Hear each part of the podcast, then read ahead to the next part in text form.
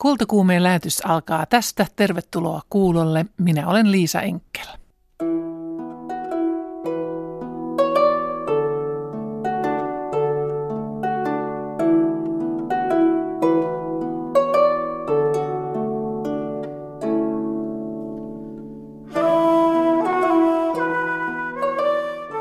Tämä kelttiläinen sävelmä vie niihin maisemiin, joista kaksi tämän päivän vierasta tulevat. Skotlannissa sijaitsevan Iona-yhteisön jäsenet ja johtajakaksikko Peter MacDonald ja Leslie Orin ajatuksia kuulemme aivan hetken kuluttua. Tänään puhumme siitä, miten muuttuva seksuaalisuus pelottaa uskontoja. Kulttuurissa ja yhteiskunnassa vallitsevat ihanteet ja normit vaikuttavat vahvasti yksittäisen ihmisen kokemukseen oman seksuaalisuutensa hyväksyttävyydestä. Kultakuumeen vierana on seksuaalisuudesta, häpeästä ja uskonnollisuudesta kirjan kirjoittanut ja väitellyt Teemu Ratinen. Afrikkalaistaustaisten ihmisten elämästä Suomessa on koottu ensimmäinen museonäyttely. Tampereella työväenmuseo Verstaalla esillä oleva näyttely kertoo Afrikkaa mukanaan kantavista suomalaisista ja pohtii myös sitä, miten suomalainen kulttuuri ja yhteiskunta on muuttunut. Kultakuumeen kolumnivuorossa on kriitikko Otso Kantokorpi. Kuten uutisista kuulimme, yhteiskunnallista keskustelua käydään hyvin vahvasti parhaillaan ja aktiivisemmin kuin pitkään aikaan. Eilen Roosa Merilainen pohdiskeli Helsingin Sanomien kolumnissaan ihmisen suhdetta omistamiseen. Kolumninsa hän oli otsikoinut sanoin, ihmisellä ei ole oikeutta omistaa. Ja kolumninsa lopussa hän toteaa, omistusoikeuden rinnalla elää vahva yhteisomistuksen maailma, vaalikaamme sitä. Koska nyt pohditaan Suomen tulevaisuutta ja muodostetaan hallitusta, niin on mielestäni tärkeää miettiä myös meidän suhdetta rahaan, omaisuuteen, koulutukseen ja aikaan. Ovatko ne meidän omiamme vai lahjaksi ja lainaksi saatua? Tänä keväänä tutustuin Skotlannissa sijaitsevan ekumenisen Aiona-yhteisön ajatteluun. Tapasin sen johtajakaksikon pastori Peter McDonaldin ja Leslie Orin ja tuo Aiona-yhteisö on monella tapaa yllättävänkin radikaali. Esimerkiksi suhde rahaan ei ole yksityisasia, koska hengellisyys konkretisoituu heidän mukaansa taloudellisissa kysymyksissä. Our spirituality is demonstrated in the choices and decisions and actions of our everyday life.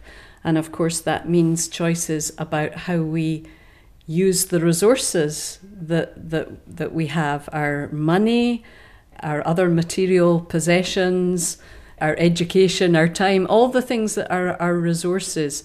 Um, how you spend those things uh, demonstrates where, what you think matters in life. Hengellisyytemme tulee todeksi jokapäiväisen elämämme valinnoissa, päätöksissä ja toiminnoissa. Tämä koskee myös sitä, miten käytämme lahjojamme, eli rahojamme, omaisuuttamme, koulutustamme ja aikaamme kaikkia sitä, mikä on annettu haltuumme. Miten käytät niitä, osoittaa, mikä sinulle on tärkeää elämässä. And in the Iona community, the origins of recognizing the spirituality of economics actually was when different members were earning different amounts of money and recognizing that this was a challenge if we were part of a community Aikoinaan Ajona-yhteisössä havahduttiin talouden hengelliseen ulottuvuuteen, kun tajuttiin, että yhteisön eri jäsenet ansaitsivat hyvin eri lailla. He ymmärsivät, että silloin kun eletään yhdessä yhteisössä, jossa ollaan vastuussa toisistaan, niin tämä on haastavaa. Jos yhdellä jäsenellä on käytettävissään enemmän rahaa samaan aikaan kun toinen elää taloudellisessa ahdingossa, niin on kysyttävä, missä kulkee vastuun raja? Miten olemme vastuussa toinen toisistamme? Thinking about life as gift. So all that we have is a gift and therefore we're, we're called you know, to be responsible. Elämä tulisi ajatella lahjana. Se on asian ydin. Ja silloin kaikki, mitä meillä on, on lahjaa.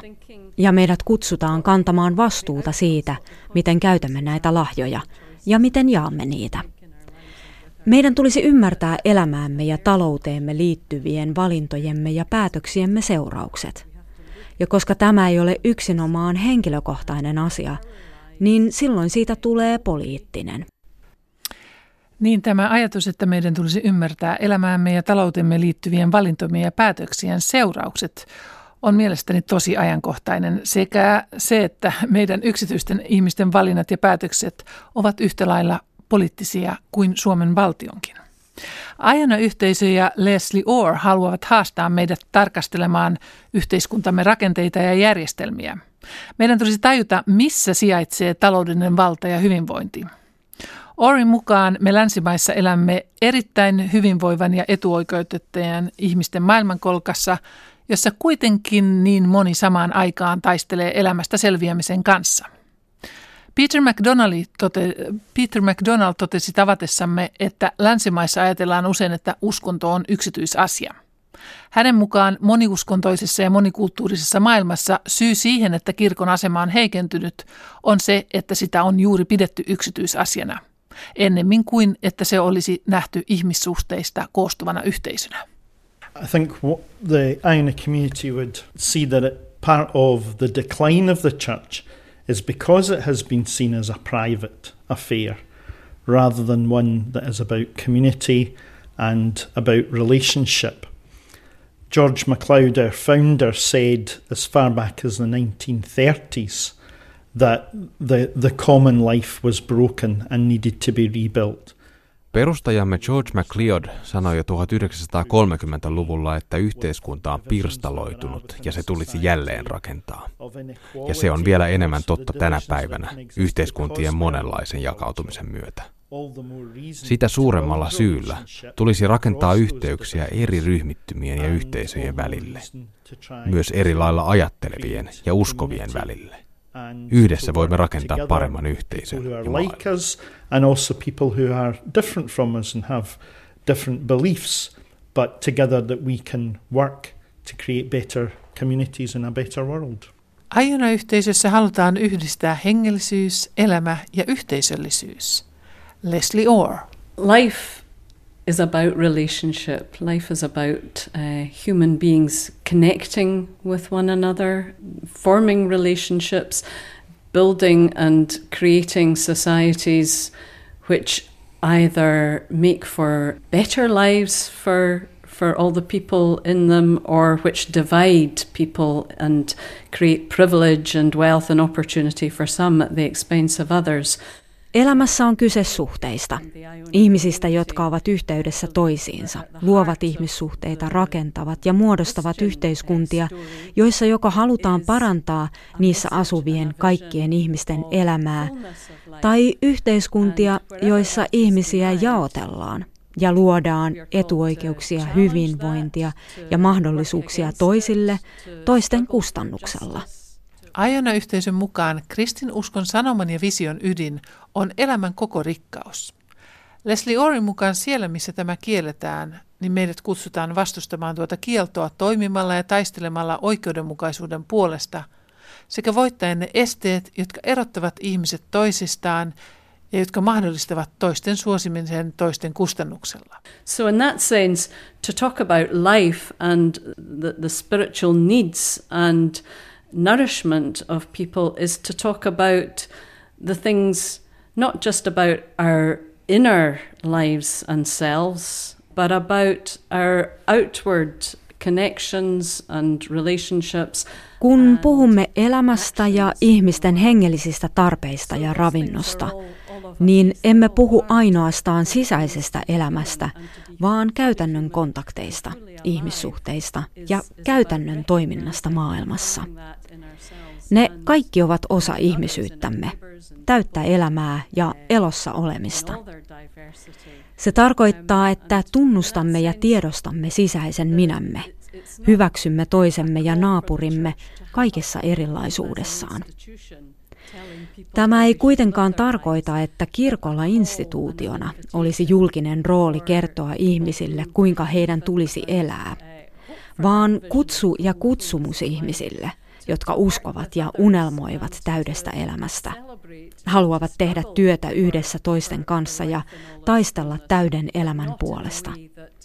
Mutta ei niin, että kirkko tai kristinusko olisi jollakin tavalla muiden yläpuolella, parempi kuin muut, tai että sillä pitäisi olla etuoikeutettu asema yhteiskunnassa. Se, mikä tuossa Aiona-yhteisössä erityisesti viehättää, on se, että jäsenet pyrkivät toteuttamaan arjen valinnoissaan noita ihanteitaan. Yhteisön nykyinen johtaja Peter McDonald teki viimeksi arvovalintoja ostaessaan autoa. Yes, um, one of the things that we've begun to do recently as a community is to record our carbon footprint. We, we see that a, a key aim for all of us, particularly in the Western world, of reducing our carbon to reduce the impact that our lifestyle has on the planet through climate change. Viime aikoina olemme yhteisössämme miettineet hiilijalanjälkeämme. Koemme, että länsimaissa meidän tulee pienentää hiilijalanjälkeämme, sillä vaikutamme elämäntavallamme ilmastonmuutokseen. Esimerkiksi kun ostin uuden auton, ostin auton, jossa on pienempi, mutta tehokkaampi moottori, joka tuottaa vähemmän saasteita, sillä tarvitsen autoa työssäni. Yhteisössämme on myös jäseniä, jotka ovat päättäneet, etteivät omista autoa, vaan käyttävät julkisia kulkuvälineitä. Myös ruokavalioon on kiinnitetty huomiota. Monet ovat kasvissyöjiä, koska maanviljelyksellä on vaikutusta planeettaamme. Um, a number of community members are vegetarian, particularly because of the impact that intensive forms of farming have on, on the planet. Leslie Orin mukaan Aiona-yhteisön jäsenet eivät ole mitenkään erikoisen esimerkillisiä. It's not that we're living austere lifestyles like, um, like monks, but it's, it's more about the reflective quality of, of that and the support that, that we can give one another and the linking of personal decisions and choices with more political engagement and struggle and campaigning. I, th- I think too that community members, motivated by their faith, have often been ahead of the rest of society. So, for example, now in Scotland, the re- recycling Yhteisön jäsenten vaikuttimena on usko, ja he ovat toimineet myös laajemman yhteiskunnan esikuvina. Esimerkiksi Skotlannissa kierrätys oli pitkään lapsen kengissä, mutta yhteisömme jäsenet puhuivat kierrätyksen puolesta ja lobbasivat asiaa. Myös kasvissyönnin ja hiilijalanjäljen esiin nostamisessa yhteisömme jäsenet ovat toimineet etujoukoissa. I think one another important example of this is when we talk about being an inclusive community, it's really important to affirm uh, human diversity and human sexuality in all its expressions. And at a time when churches are really getting themselves into a terrible mess on questions of human sexuality. Kun puhumme, että haluamme olla avoin yhteisö, niin on erittäin tärkeää, että ihmiset saavat kokea heidän erilaisuutensa ja että heidän seksuaalinen moninaisuutensa hyväksytään – Varsinkin tässä ajassa, jolloin kirkot sekoilevat ihmisten seksuaalisuuteen liittyvien kysymysten kanssa. Olen erittäin iloinen siitä, että yhteisömme johdossa ja jäsenten keskuudessa on haluttu olla avoimia ja muuttua iloitsemalla ihmisten erilaisuudesta, seksuaalisuudesta ja rakkaudesta, rakastavista suhteista kaikessa monimuotoisuudessaan. Ja kristinuskon kontekstissa tätä kaikkea tulisi vahvistaa. Se on tärkeää oman elämämme ja hyvinvointimme kannalta, mutta myös symbolisena ja julkisena kannanottona. Tässä on siis ryhmä kristittyjä, joiden mukaan meidän tulisi päästää irti homoseksuaalisuuden kieltämisestä ja hyväksyä erilaiset rakastavaisten suhteet. with homosexuality and let's just recognize and support loving relationships wherever and however they're, they're expressed. Näin siis sanoi Ajana yhteisön Leslie Orr. Kun kirkot Skotlannissa ja Britanniassa ovat keskustelleet seksuaalisuudesta, rakkaudesta ja sen erilaisista ilmenemismuodoista, niin juuri tuon ekumeenisen Aiona-yhteisön jäsenet ovat puolustaneet muun muassa lesbojen, homojen, trans- ja biseksuaalien ihmisten oikeuksia elää ja rakastaa juuri sellaisina seksuaalisina ihmisinä kuin ovat. Studiossa on nyt kanssani ollut tätä kuuntelemassa seksuaalisuudesta, häpeästä ja uskonnollisuudesta Joensuun yliopistossa väitellyt ja nyt kansantajuisen kirjan aiheesta kirjoittanut Teemu Ratinen. Tervetuloa. Kiitos. Synnistä Jumalan lahjaksi muuttuva seksuaalisuus ja usko on tuo kirjasi nimi. Miksi ihmisen seksuaalisuus on uskonnoilu ja sen instituutiolle niin hankala aihe? Hmm, tämä on hankala kysymys. Siis, tämä voisi jakaa helposti kahteen kysymykseen, niin voisi pohtia, että mitä varten ylipäätään tietyt uskonnot ovat kiinnostuneet ihmisen nautintoelämästä tai nautintokyvystä. Ja toiseksi se voi pohtia, että onko seksuaalisuus kuitenkaan aina ollut samanlainen ongelma uskonnoille tai kirkoille kuin se nyt on. Ja ehkä näistä tämä jälkimmäinen kysymys on siinä mielessä helpompi vastata, että, että se yksinkertainen vastaus on, että näyttää siltä, että seksuaalisuus ei aina ole ollut samanlainen ongelma kirkoille, vaan, vaan jotenkin nyt tällä hetkellä näyttää siltä, että, että kirkot eivät oikein tiedä, mitä ajatella ihmisen seksuaalisuudesta. No mistä se johtuu, että se yksi kaksi on näin vahvasti ongelma? Niin, se, se kertoo ennen kaikkea seksuaalisuuden muuttuvasta luonteesta. Tämä jotenkin on myös tämä mun kirjan kantava teema, eli jotenkin ajatus siitä, että ihmisen käsitys itsestä seksuaalisena olentona ja ihmisen seksuaaliset toiveet ja halut ja ajatukset siitä, mitä on olla normaali seksuaalisessa mielessä, mitä on normaali seksuaalisuus, muuttuu jatkuvasti. Ja eri aikoina ihmiset ajattelevat eri tavoin siitä, mitä seksuaalisuus on. Ja nyt meidän kulttuuri on tullut siihen pisteeseen, jossa seksuaalisuus nähdään jotenkin yksittäisen ihmisen ja yksilön identiteetin ja olemisen kannalta sellaisena tärkeänä, muuttumattomana, luovuttamattomana alueena. Ja olipa seksuaalisuus muodoltaan mitä tahansa, niin se on ihmisen minuuden ydin, eikä, eikä sen torjuminen käy ihan kädenkäänteessä. Hmm. Mutta Suomessa on ainakin hyvin eri lailla eri vuosikymmenen suhtauduttu. Miten seksuaalisuuteen on Suomessa, Suomessa vuosikymmenten saatossa suhtauduttu? No, tämän oman aineiston pohjalta. Tämä kirjahan perustuu suomalaisten eri naisten ja miesten kirjoittamiin kirjeisiin, jossa he käsittelee seksuaalisuuteen liittyvää häpeää ja ennen kaikkea uskonnollisessa kontekstissa. Niin kyllä näistä kirjasta hahmottuu kolme sellaista jonkinlaista niin kulttuurista eetosta tai sukupolvea, jossa jos seksuaalisuuden luonne ymmärretään eri tavoin, seksuaalisuuden tarkoitus ymmärretään eri tavoin ja se, mikä nähdään tavallaan niin kuin seksuaalisuuden ytimenä, nähdään hirveän eri tavoin. Et esimerkiksi kun vertailee kirjeiden vanhimpia naiskirjoittajia kirjeiden nuorimpiin naiskirjoittajiin, niin näiden kirjeiden ero on kuin yöllä ja päivällä. Että vanhimmat naiskirjoittajat tuskin mainitsevat mitään seksuaalisesta halusta tai omista seksuaalisista toiveistaan. Ja seksuaalisuus koetaan tällaisena pelottavana, tabuoituna, vieraana, uhkaavana voimana. Ja nuorimmat kirjoittajat voi helposti kirjoittaa kahdeksan, yhdeksän sivua siitä, että mikä heidän halunsa luonne, luonne pohjimmiltaan on, mitä he haluavat. Ja nuo vanhemmat oli, ovat syntyneet minä vuosikymmeninä ja nuoremmat? 1900-luvun alkuvuosikymmeninä vanhimmat ja sitten nuorimmat 70-80-luvun aikana. Eli siinä on. Sitten tuo seksuaalisuus on ollut välillä on sallittua ja kiellettyä. Millainen seksuaalisuus ja missä muodossa se on Suomessa ollut sallittua? Mm. No, nythän no voi ajatella niin, että, että tällainen kristinuskon opettama ideaali, siis naisen ja miehen muodostamasta avioliitosta, joka tähtää lisääntymiseen, on tietysti tällainen pitkän linjan ihanne, johon muita seksuaalisuuksia on sitten verrattu.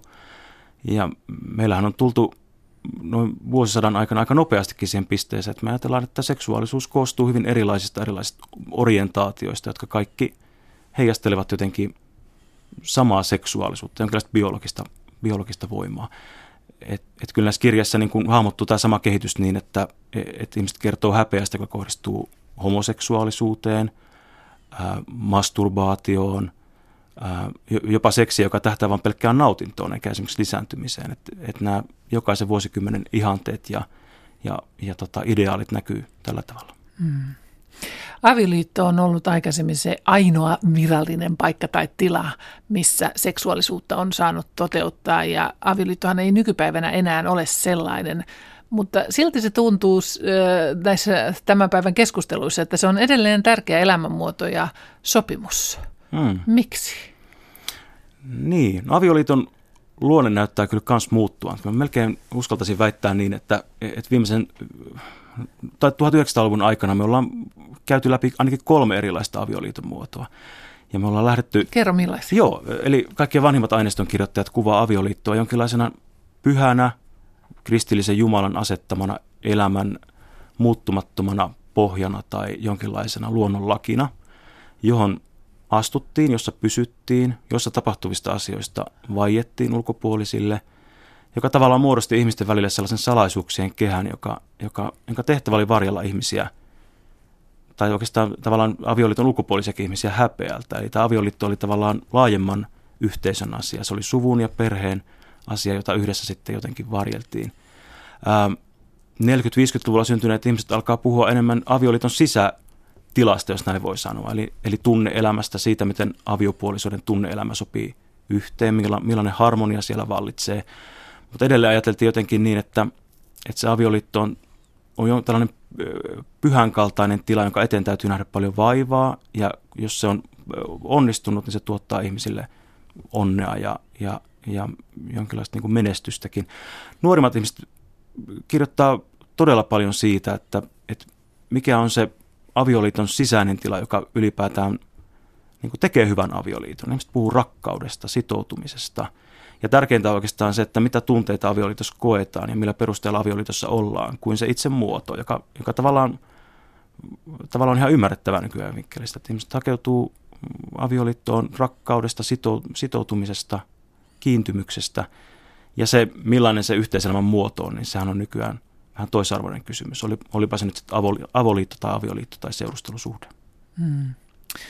Se on jännä, kuinka avioliitossa, kun siitä keskustellaan, niin se herättää hyvin monenlaisia tunteita, niin kuin tässä viime vuosina ollaan huomattu, niin, niin, niin sitä mietin, että miksi on niin vaikea avioliitosta ja seksuaalista puhuminen, erityisesti kirkoissa, erilaisissa kirkoissa – Suomessakin on monenlaisia kirkkoja, niin, mm. niin esimerkiksi viime viikolla evankelis-luterilaisen kirkon eduskunnassa eli kirkolliskokouksessa keskusteltiin, hyväksytäänkö aloite, jossa vaaditaan keskustelua uuden avioliittolainsäädännön seurauksista kirkolle. Mm. Eli mietittiin, että, että voidaanko sitä edes keskustella. Niin, niin mistä tämä johtuu, että tämä on niin tavattoman vaikeita, herättää niin hirvittävän syviä ja raivokkaita tunteita ja, ja aivan järkyttävää kielenkäyttöä. Hmm. Tietysti mielessä voi ajatella, jos sallitaan tämmöinen lennokkuus, niin voi ajatella jotenkin niin, että avioliitto ja seksuaalisuus, sukupuolihan muodostaa jonkinlaisen uskonnollisen kaltaisen järjestelmän meidän elämässä. Että kyse on jonkinlaista pyhistä kategorioista, pyhistä rajoista ja jonkinlaisen niin puhtaan ja epäpuhtaan kaltaisista – rajanvedoista, jolla, jolla elämää tehdään ymmärrettäväksi ja hallittavaksi. Ja sitten tietysti kristinuskon kontekstissa avioliitto liittyy liikeisesti siihen, mitä ajatellaan kristillisestä ihmiskäsityksestä ja ihmisestä, siitä miten ihminen on luotu ja millaiseksi niin kuin ihmisten ää, toiminta ja seksuaalisuus ymmärretään. Tämä on varmaan, joka tekee niin kuin ongelmalliseksi keskustella tasa-arvoisesta avioliittolaista. Eli vastakkain on tavallaan erilaisia tapoja tulkita raamattua että on, on se lähtökohta, jossa ajatellaan, että, että avioliitto on ennen kaikkea naisen ja miehen välinen liitto, joka tähtää lisääntymiseen. Ja sitten tämä toinen puoli korostaa tätä nykyaikaista näkemystä siitä, että avioliitossa ratkaisevinta on se sisätila tai se sisäisyys, se tunne, joka saa ihmiset sitoutumaan toisiinsa, jolloin tavallaan se avioliiton ulkoinen muoto on niin tärkeä. Toimit Vantaalla uskonopettajana myöskin ja, ja pidät lukiolaisille sellaista kurssia, sukupuolikurssi. Hmm. Mitä näillä kursseilla käsitellään? Joo, meillä Vaskivuoren lukiossa on, mm, uskallan väittää, että se on ehkä jopa Suomen ainoa sukupuolikurssi. Eli tällainen hieno soveltava kurssi, jossa, jossa me käsitellään oikeastaan kaikkea sukupuoleen ja seksuaalisuuteen liittyvää. Erilaisia näkökulmia siihen, miten sukupuolta ja seksuaalisuutta selitetään, miten sitä on tutkittu, miten kulttuuri vaikuttaa siihen, mitä me ymmärretään sukupuolella ja seksuaalisuudella – ää, harrastamme taiteita. Meillä on käynyt virailijoina runoilijoita, jotka ovat kertoneet mieheksi kasvamisesta ja miehenä olemisen vaikeudesta. Eli, eli tämä on tällainen hyvin moni, monialainen sukupuoleen ja seksuaalisuuteen liittyvä kurssi. No miten nuoret on tällä kurssilla sitten suhtautuneet tähän velluvaan keskusteluun, mitä yhteiskunnassa käydään muun muassa avioliitosta? No kyllä nuorten näkemykset, se mitä me tästä aiheesta keskustellaan. Nämä tietysti on sellaisia aiheita, jotka esimerkiksi joskus uskonnon tunnilla voi olla parempi jättää vaan niin kuin sivulauseeseen tai jonkinlaiseksi maininnaksi. Mutta se, mitä me näistä keskustellaan, niin kyllä mulle välittyy sellainen vaikutelma, että kyllä lukioikäiset nuoret pitkälti näkee, että, että, että avioliitossa ihmisen seksuaalisuudella ei ole sinänsä mitään merkitystä. Että avioliitto, avioliiton tulisi olla tasa-arvoinen. Ja nuoret myöskin käsittelevät sitä, mitä somessa tapahtuu. Somessakin on hyvin vahvaa jakautuminen näkemyksiä seksuaalisesta ja sukupuolisuudesta. Mm. Teillä taisi olla tässä ihan hiljattain keskustelua siitä tästä somen mielikuvista. sosiaalisen median mielikuvista. Joo, me ollaan juuri lopettelemassa meidän hienoa kurssia nyt tältä keväältä ja sit opiskelijat ovat käsitelleet muun muassa sitä, että, että kuinka nuoret ihmiset ja ei välttämättä niin nuoretkaan ihmiset esittävät ja tuovat sukupuolta ja, ja seksuaalisuutta sosiaalisessa mediassa esiin. Ja kyllä me pitkälti keskusteltiin siitä, että, että nyt kun tässä mun kirjassa on kolme sukupolvea, joista nuorimmat ovat oikeastaan minun ikäisiä, niin tuollaisia 70-80-luvun taitteessa syntyneitä, niin kyllä oikeastaan se luokkatilassa on tavallaan se neljäs sukupolvi, joka joutuu kohtaamaan ihan erilaisia seksuaalisuuteen liittyviä häpeän kokemuksia. Et, et ajatus esimerkiksi siitä, että, tai se, että ihmiset jakavat itsestään kuvia ja toivovat niistä mahdollisimman nopeasti palautetta ja meillä on positiivista, niin, niin kyllä siinä jotenkin näin häpeätutkijan silmiin näkyy sellainen häpeän perusdynamiikka, jossa, jossa niin kuin halutaan tulla hyväksytyksi ja pelätään sitä, että tullaan torjutuksi. Eli, eli kyllä sosiaalinen media on äärimmäisen mielenkiintoinen paikka niin kuin hyvässä ja pahassa. Ja se, mikä usein hämmästyttää, on se, että se on niin ikään kuin seksistinen koko sosiaalisen median nämä ää, mielikuvat seksuaalisuudesta. Hmm, joo, voi hyvin olla, että ihmiset pelaa sellaisella kulttuurisella, kulttuurisella stereotypioilla siitä, mitä on olla nainen ja mitä on olla mies. Ja, ja, ja moni lukiolainen totesikin tässä alkuviikosta, että oikeastaan sosiaalinen media on se paikka, josta, jossa ehkä rakentuu kaikkein tehokkaimmin niin käsitys siitä, mikä on normaalia ja toivottavaa. Että et televisio ja, ja perinteinen media, lehdet, ää, elokuvat, ne jää, ne jää sosiaalisen median varjoon, kun pohditaan, että miltä pitäisi näyttää, millainen on hyväksyttävä ihmisen keho seksuaalisessa mielessä, miltä näyttää normaalia hyväksyttävä nainen tai mies. Se on aika hurja tilanne tänä päivänä, jos ajattelee kasvavaa nuorta ihmistä, joka, joka miettii, kuka olen ja, ja, ja millainen identiteetti minulla on. Se on nimenomaan hurjaa. Ähm, Teemu Ratinen, miten ajattelet, että miten tämä seksuaalisuuden kokemus on muuttunut vuosikymmenen saatossa? Kun sinulla on nämä nuoret ja sitten tämä 1900-luvun alussa syntyneiden ihmisten kirjo tiedossasi. Hmm, hurjasti. Uskaltaisin väittää jopa, että sellaista ajatusta, että heteroseksuaalit esimerkiksi muodostaisivat jonkun, jonkun pysyvän tai samankaltaisen ryhmän, niin nyt näiden kirjoitteen valossa näyttää siltä, että se ei pidä paikkaansa. Että, että meillä on yhtä monta heteroa kuin meillä on mitään muutakaan seksuaalisuuden suuntautumisen muotoa. Että eri aikoina eläneet nykyajan vinkkelistä heterot ovat kokeneet hirmu eri tavoin sen, että mitä saa haluta, mitä pitää haluta, voiko ylipäätään haluta.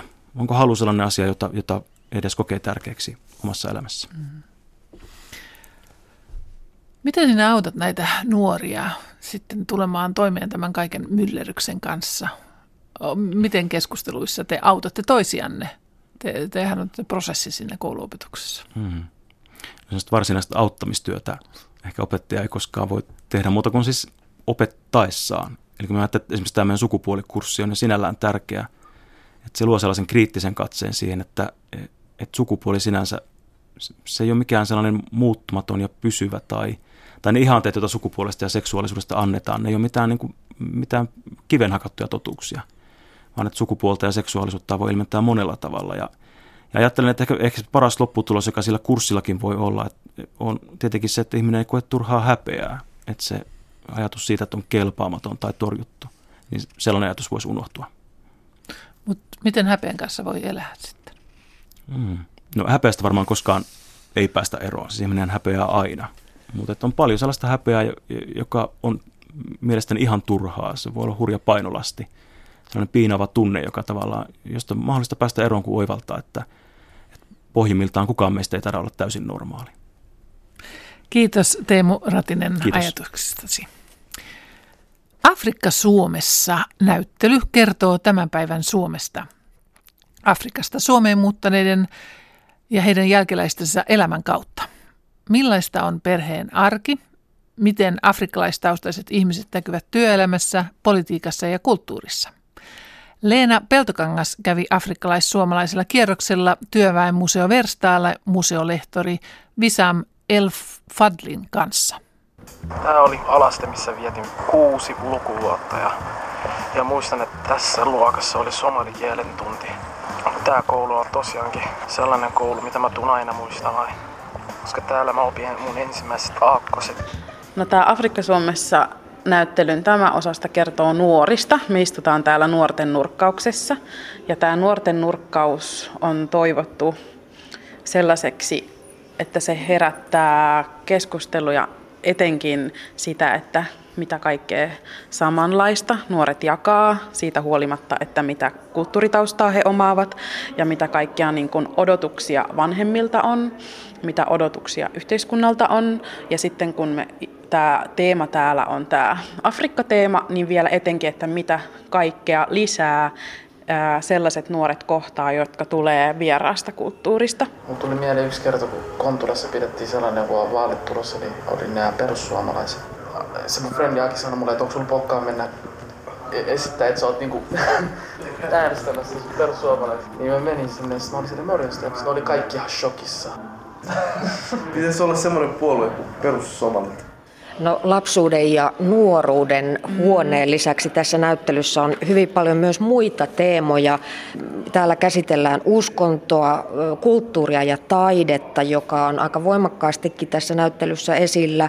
Täällä puhutaan myös liikunnasta ja urheilusta ja nostetaan esiin se rasismin vastainen työ, mitä monissa urheilujärjestöissä Suomessa etenkin on tehty ja tehdään. Joo. Siis urheilu on pitkään ollut hirveän hyvä väline tällaiseen antirasismityöhön, koska periaatteessa se toiminta, mitä tehdään urheilun parissa, siinä ei tarvitse täydellistä kieltä. Ja siinä niin kuin sen yhtey- yhteishengen luominen vahvistaa sitä jollain tavalla yhteenkuuluvuutta porukkaan. Ja monet ihmiset sanoo, että, että ellei olisi ollut harrastamassa tai tekemässä jotakin, niin olisi ollut hirveän vaikea löytää suomalaisia ystäviä. Tai päinvastoin, että suomalaisesta monet on se, että ei meillä olisi ollut koskaan ollut mitään syytä ja kosketuspintaa johonkin vieraisiin kulttuureihin, ellei olisi mahdollisesti tarjottu tällä tällaisia juttuja. Eli, ihmiset se avaa ei te... ovia vähän. Se avaa mm. ovia, että se ei ole ainoastaan sitä, että minä osallistun tähän sen takia, koska minä en ole rasisti, vaan sitä, että ihmiset haluaa myös syitä kohdata erinäköisiä ihmisiä ja jutella niiden kanssa ja tutustua. Kurkimäen kenttää. Tässä meikälä vietti monta jalkapallovuotta. Muistan, että tässä oli ensimmäinen jalkapalloottelukin FC Konnun paidassa. FC for Life. Sitten täällä käsitellään myös yhteiskuntaa ja politiikkaa ja työelämää ja mennään myös Helsingin ja Tampereen ulkopuolelle eli Lieksaan. Joo, me otettiin tämä, tämä Liaksa-aihe on nyt hirveän ajankohtainen ja mehän ei tiedetty tästä ennen näitä viimeaikaisia tosi surkeita u- uutisia sieltä päin. Ää, on haluttu nostaa semmoisia alueita, mitkä jopa suomalaisten mielestä mielletään jollain tavalla semmoiseksi peräkyläksi siellä jossakin, niin myös semmoisilla alueilla löytyy myös tässä tapauksessa somalialainen yhteisö, joka on melkein 5 prosenttia siitä koko Liaksan asukkasluvusta, joka tekee siitä niin kuin näkyvän ryhmän siellä. Ja niille on annettu ihan oma tila ja äänitorvi tuossa, että millä tavalla ne niin kuin saa kertoa siitä lieksalaisuudestansa. Se oli jotain Uno-presidentti jotain. Hän puhuu murakieli. Ja minä oppin Unosta suomenkieli paljon. Ja minä olin van, vanhusten kodissa ja vanha ihmiset he puhuvat murakieli. Että on se samaan aikaan koordinoitu näyttely, mutta hirveän paljon on myös annettu tämmöisiä työnjakoja erilaisille porukoille, että hei, haluatteko osallistua tähän näyttelyyn ja tuottaa itse. Eli täällä kuuluu sitten afrikkalaistaustaisten ihmisten ääni, koska niin moni on ollut tätä näyttelyä tekemässä. Tämä ei ole pelkästään museoihmisten ja yliopistoihmisten Ei. näkemys asiasta? Musta henkilökohtaisesti niin kun, ää, tuon niin kun näyttelyn heti alussa oleva toi niin kun osallistujalista, ja kun se on tuommoinen pienellä brändillä paljon osallistujia ja yhteisöjä ja yksittäisiä henkilöitä ja järjestöjä ja tahoja, niin se tekee siitä hirveän merkittävän siinäkin syystä, että ää, tajutaan, että, että sitä tietoa on niin hajanaisesti ympäriinsä. Ja tämä olisi varmasti ihan erilainen ollut, jos tämä olisi ollut kymmenen vuotta sitten, ja tämä olisi ollut ihan toisessa mittakaavassa, jos tämä järjestettäisiin uudestaan kymmenen vuoden päästä. Museolehtori Visam El Fadl, olet suunnitellut tähän näyttelyyn sitten oheisohjelmaa ja aika merkittävässä osassa on koululaisten vierailut, eli teillä on mahdollisuus tarjota opastettuja kierroksia yli 50 koululaisryhmälle. Kyllä, me ollaan saatu niin kuin hienosti avustuksia sekä ulkoministeriöltä sekä niin kuin, niin kuin EUn rahoituksia jolla on pystytty tarjoamaan tämä mahdollisuus. Ja nämä on ilmaisia ja yritetty sillä tavalla, että ne tukee sitä koulunkäyntiä, että ne teemat pysyy kuitenkin siellä oppiaineissa. Ja myöskin niin kuin erilaiset aikuisryhmät ja muut ovat totta kai tervetulleita, mutta tämä on niin kuin ensisijaisesti, ne rahoitukset on tullut koululaisryhmille ja sen lisäksi on näitä avoimia tapahtumia, mitä, mitä tämä niin kuin museo muutenkin järjestää ja otettu tämä Afrikka-näyttelyteema niihin kaikkiin tapahtumiin niin kuin olennaiseksi niin kuin osaksi. Museolehtori Visam Elfadol, miksi tämä näyttely mielestäsi on tärkeä? Tämä näyttely on tärkeä siitä syystä, että tämä on sitä Suomea, mitä, mitä näkyy tuolla kadulla. Ja tästä ei ole aikaisemmin tehty mitään. Ja kuitenkin afrikkalaistaustaisia henkilöitä täällä Suomessa on asunut jo ennen Suomen itsenäistymistä. Ja totta kai Tampereelle tämä on kauhean hieno mahdollisuus myös niin kuin olla tämmöisenä tienraivaajana. Ja tämä on nimenomaan niin kuin, niin kuin näyttely ilmiöstä, mikä tällä hetkellä on Suomessa hirveän näkyvästi. Politiikassa ja taloudessa käydään näitä samoja keskusteluja, ketä tänne saa tulla ja kuka täältä niin kuin pitää ajaa pois ja mikä on suomalaisuus ja mitä, mitä uskonnot niin kuin tuo tänne ja toivotaan, että tämä niin kuin herättää ja ravistaa ihmisiä. Näyttelyn on käsikirjoittanut African Presence in Finland tutkimushankkeen johtaja Anna Rastas Tampereen yliopistosta.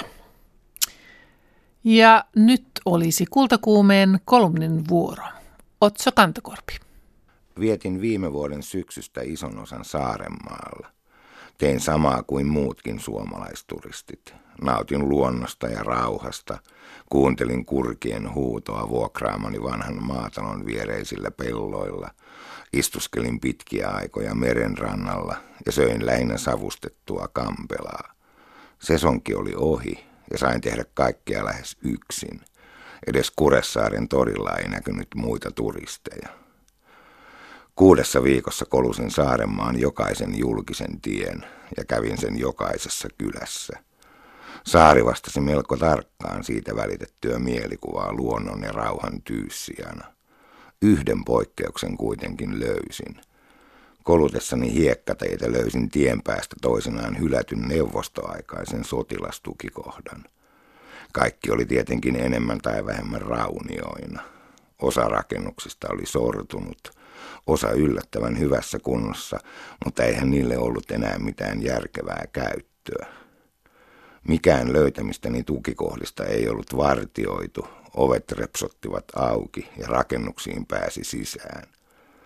Varovaisuutta piti tietysti noudattaa, mutta etsiydyin esimerkiksi entisiin ruokaloihin, luokkahuoneisiin ja voimistelusaleihin siinä toivossa, että löytäisin aikansa visuaalista symboliikkaa. Olenhan taidekriitikko ammatiltani. Riemuni olikin suuri, kun löysin retkiltäni kaksi melko hyväkuntoista seinämaalausta, jotka sain dokumentoitua. Rauniossa seikkailemisen tunne oli aika hämmentävä. Osin tunsin itseni kuin jännittyneeksi pikkupojaksi. Olen kasvanut maaseudulla ja autiotalo oli yksi tärkeistä lapsuuden ja nuoruuden kokemusten paikoista. Sellaisesta saattoi löytää jonkin oudon matkamuistonkin. Minulla on vieläkin jäljellä jokunen vanha ja käsin puhallettu pulituuripullo. Lapselliseen seikkailuun sekoittui kuitenkin vakavampi esteettinen ulottuvuus. Estetiikan opintojen myötä opin raunioiden merkityksen romantiikan aikakauden maalaustaiteelle ja kirjallisuudelle. Oudoimmillaan raunioiden estetiikka tuotti varsin hassun ilmiön. Ihmiset alkoivat rakentaa esteettisistä syistä keinotekoisia raunioita, aikansa elämyspuistoja. Osa niistäkin on nykyään jo raunioina. Adolf Hitlerin luottoarkkitehti Albert Speer kehitti asiaa vieläkin pidemmälle. Hän kehitti teorian raunioarvosta. Idea oli se, että jo rakennuksia suunnitellessa otettaisiin huomioon niiden tuleva raunioituminen. Mahtirakennukset tuli suunnitella siten, että niistä jäisi jäljelle mahdollisimman näyttävä ja ilman huoltoa säilyvä raunio. Näin pystyttäisiin varmistamaan jälkipolville kansallissosialistisen Saksan loistokkuuden muisto. Raunioarvoteoria ei toteutunut Saarenmaalla. En hetkeäkään ajatellut, että edessäni oli ikuisuutta uhmaavia todistuskappaleita suuren ja mahtavan Neuvostoliiton voimasta. Pikemminkin kallistuin saksalaisen filosofi Walter Benjaminin kannalle. Hänen mukaansa allegoriat ovat ajatusten alueella samaa kuin rauniot asioiden alueella. Raunioilla seikkaileminen tuottaa melankolian tunteen, jossa yksityinen ja yleinen yhdistyvät kiinnostavasti. Tunnen kuolevaisuuteni, mutta kaiken aineellisenkin murtumisen, hajoamisen ja väliaikaisuuden näkeminen sitoo minut historiaan, jonka suuret tarinat, sosiaaliset ja kulttuuriset intohimot ovat samankaltaisten lakien alaisena kuin minä itsekin. Nekin kuolevat. Tiedän, että kaikki nämä löytämäni rauniot häviävät tulevaisuudessa. Historiallisten todistuskappaleiden sijaan ne ovatkin lähinnä ongelmajätettä, jota sen paremmin valtiolla kuin kunnillakaan ei ole ollut varaa hävittää. Mahtipontiset rauniot eivät ole pelkästään totalitaaristen yhteiskuntien ongelma. Niin sanotun vapaan maailman kapitalismikin tuottaa raunioitaan. Henry Ford perusti tehtaansa Detroittiin vuonna 1903 ja sata vuotta myöhemmin iso osa kaupungista on pelkkää rauniota. Mukana on tehdasrakennuksia, kirkkoja, kauppakeskuksia, asuintaloja ja jopa aikanaan maailman suurin asemarakennus, Michigan Central Station. Se aiottiin jo purkaakin, mutta suojelijat saivat teon estettyä. Detroit on siis myös täynnä sekä raunioarvoa että ongelmajätettä. Yksi tapa yhdistää nämä kaksi aluetta on taide. Detroitilainen taiteilija Scott Hawking on jo vuosia tehnyt raunioista taidetta. Hän kasaa vähän humoristisestikin rakennusmateriaalista ja muusta jätteestä, muun muassa saastuneista kumihanskoista, muinaisten intiaanien kumpuja muistuttavia rakennelmia. Moni harrastelijataiteilija on käynyt Saarenmaan ihanilla rannoilla maalaamassa akvarelleja. Siellä järjestetään oikein kurssejakin. Olen päättänyt tänä kesänä lähteä Saarenmaalle olemaan aivan itsekseni harrastelija nykytaiteilija. Aion ottaa kohteekseni jonkun sotilastukikohdan ja tehdä romusta installaation. Lupia en kysele, mutta tuskin minua kukaan pidättää ja mistään syyttää – sitten voin taas miettiä raunioromantiikkaa uusin eväin. Raunioseikkailuistaan ja sen herättämistä ajatuksistaan kertoili kriitikko Otso Kantokorpi. Tänään puhuimme äh, Skotlannissa sijaitsevasta Aiona-yhteisöstä. Moni suomalainen on vieraillut siellä. Yksi heistä on kanttori Katri Pirttimaa.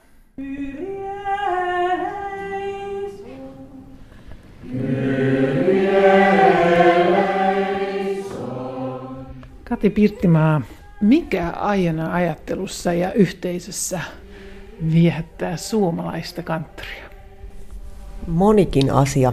Ajonan musiikki on kaunista, pohjautuu osin skotlantilaiseen kansanmusiikkiin. Se on yksinkertaista ja helposti opittavaa ja soivaa. Se on puhuttelevaa. Ja Ajonan hartauselämässä viehättää se, että siinä yhdistyy vanha liturginen traditio, rukoushetkitraditio ja aktiivinen mukana eläminen tämän maailman kysymyksissä ja niiden, niihin vakavasti suhtautuminen. Ajan ajattelussa on aika paljon radikaalia ajattelua muun muassa seksuaalisuuteen ja rahan käyttöön ihan konkreettisissa asioissa. Mitä ne ovat sinulle avanneet? Kyllä ne ovat minulle avanneet sitä, että, että tämä kristinusko ei ole vain sellaista sisäänpäin kääntymistä, vaan tämä on myös ulospäin suuntautumista ja toimeen tarttumista. Miten tällainen irlantilainen yhteisö, jossa on noin 300 vakituista jäsentä ja paljon ystäviä ympäri maailmaa, tuhansia ystäviä eri puolilla maailmaa, niin mitä sillä on annettavaa suomalaiselle kristillisyydelle ja Suomelle? se on tietyllä tavalla meille aika tuttua siinä mielessä, että Ajonan siinä vanhassa kelttiläisessä traditiossa varsinkin, niin on paljon tätä luomakunnan ylistystä ja luonnon mukana kuljettamista. Ja sen on meille suomalaisille aika tavallista tämmöisenä metsäkirkkoni olla saa ajattelun kautta. Että se, siinä on jotakin hyvin tuttua ja sitä kautta siihen on aika helppo niin kuin, istahtaa. Mitä toivoisit kanttorina, että musiikkimaailmassa voisi muuttua aiona ajattelun myötä? No ajona musiikkiin liittyy myös se, tietysti niin kuin ajona on muutenkin vahva yhteisöllisyys ja yhdessä tekeminen. Ja, ja, ja tämä ajona musiikki tarjoaa paljon mahdollisuuksia niin kuin saada, saada seurakuntalaisia mukaan ja ei tarvitse olla mikään korkeasti koulutettu ammattilainen voidakseen osallistua eri tavoin, tavoin siihen, siihen musiikkiin. Ja ehkä se on semmoinen, mitä yhä enemmän voidaan tehdä myös meillä. Näin totesi kanttori Kati Pirttimaa. Ja tänään tosiaan äh, Skotlannissa sijaitsevan Aiona-yhteisön jäsenet ja johtajakaksikko Peter McDonald ja Leslie Orr jakoivat aika radikaalejakin ajatuksiaan. Puhumme myös tänään muuttuvasta, äh, kuinka muuttuva seksuaalisuus pelottaa uskontoja ja uskonnollisia yhteisöjä. Teemu Ratisen kanssa. Ja sitten vierailimme Tampereella työväenmuseo Verstaalla esillä olevassa näyttelyssä, joka kertoo Afrikkaa mukanaan kantavista suomalaisista. Ja pohti, pohti myös sitä, miten suomalainen kulttuuri ja yhteiskunta on muuttunut. Huomenna Kultakuume viettää vapaa-päivää, mutta perjantaina Kultakuumeen vieraana on juuri Suomen taideakatemian palkinnon saanut kuvataiteilija Kamilla Vuorenmaa. Mitä hänellä on sanottavaa ja kerrottavaa ja millaista taidetta hän tekee, sitä utelee isäntänä oleva Tuomas Karemo. Ja muita mielenkiintoisia aiheita, niistä enemmän sitten perjantai-aamuna 10.03 kultakuumeen kurkistuksessa. Oikein hyvää vapaapäivää niille, joilla se on huomenna. huomenna, huomenna.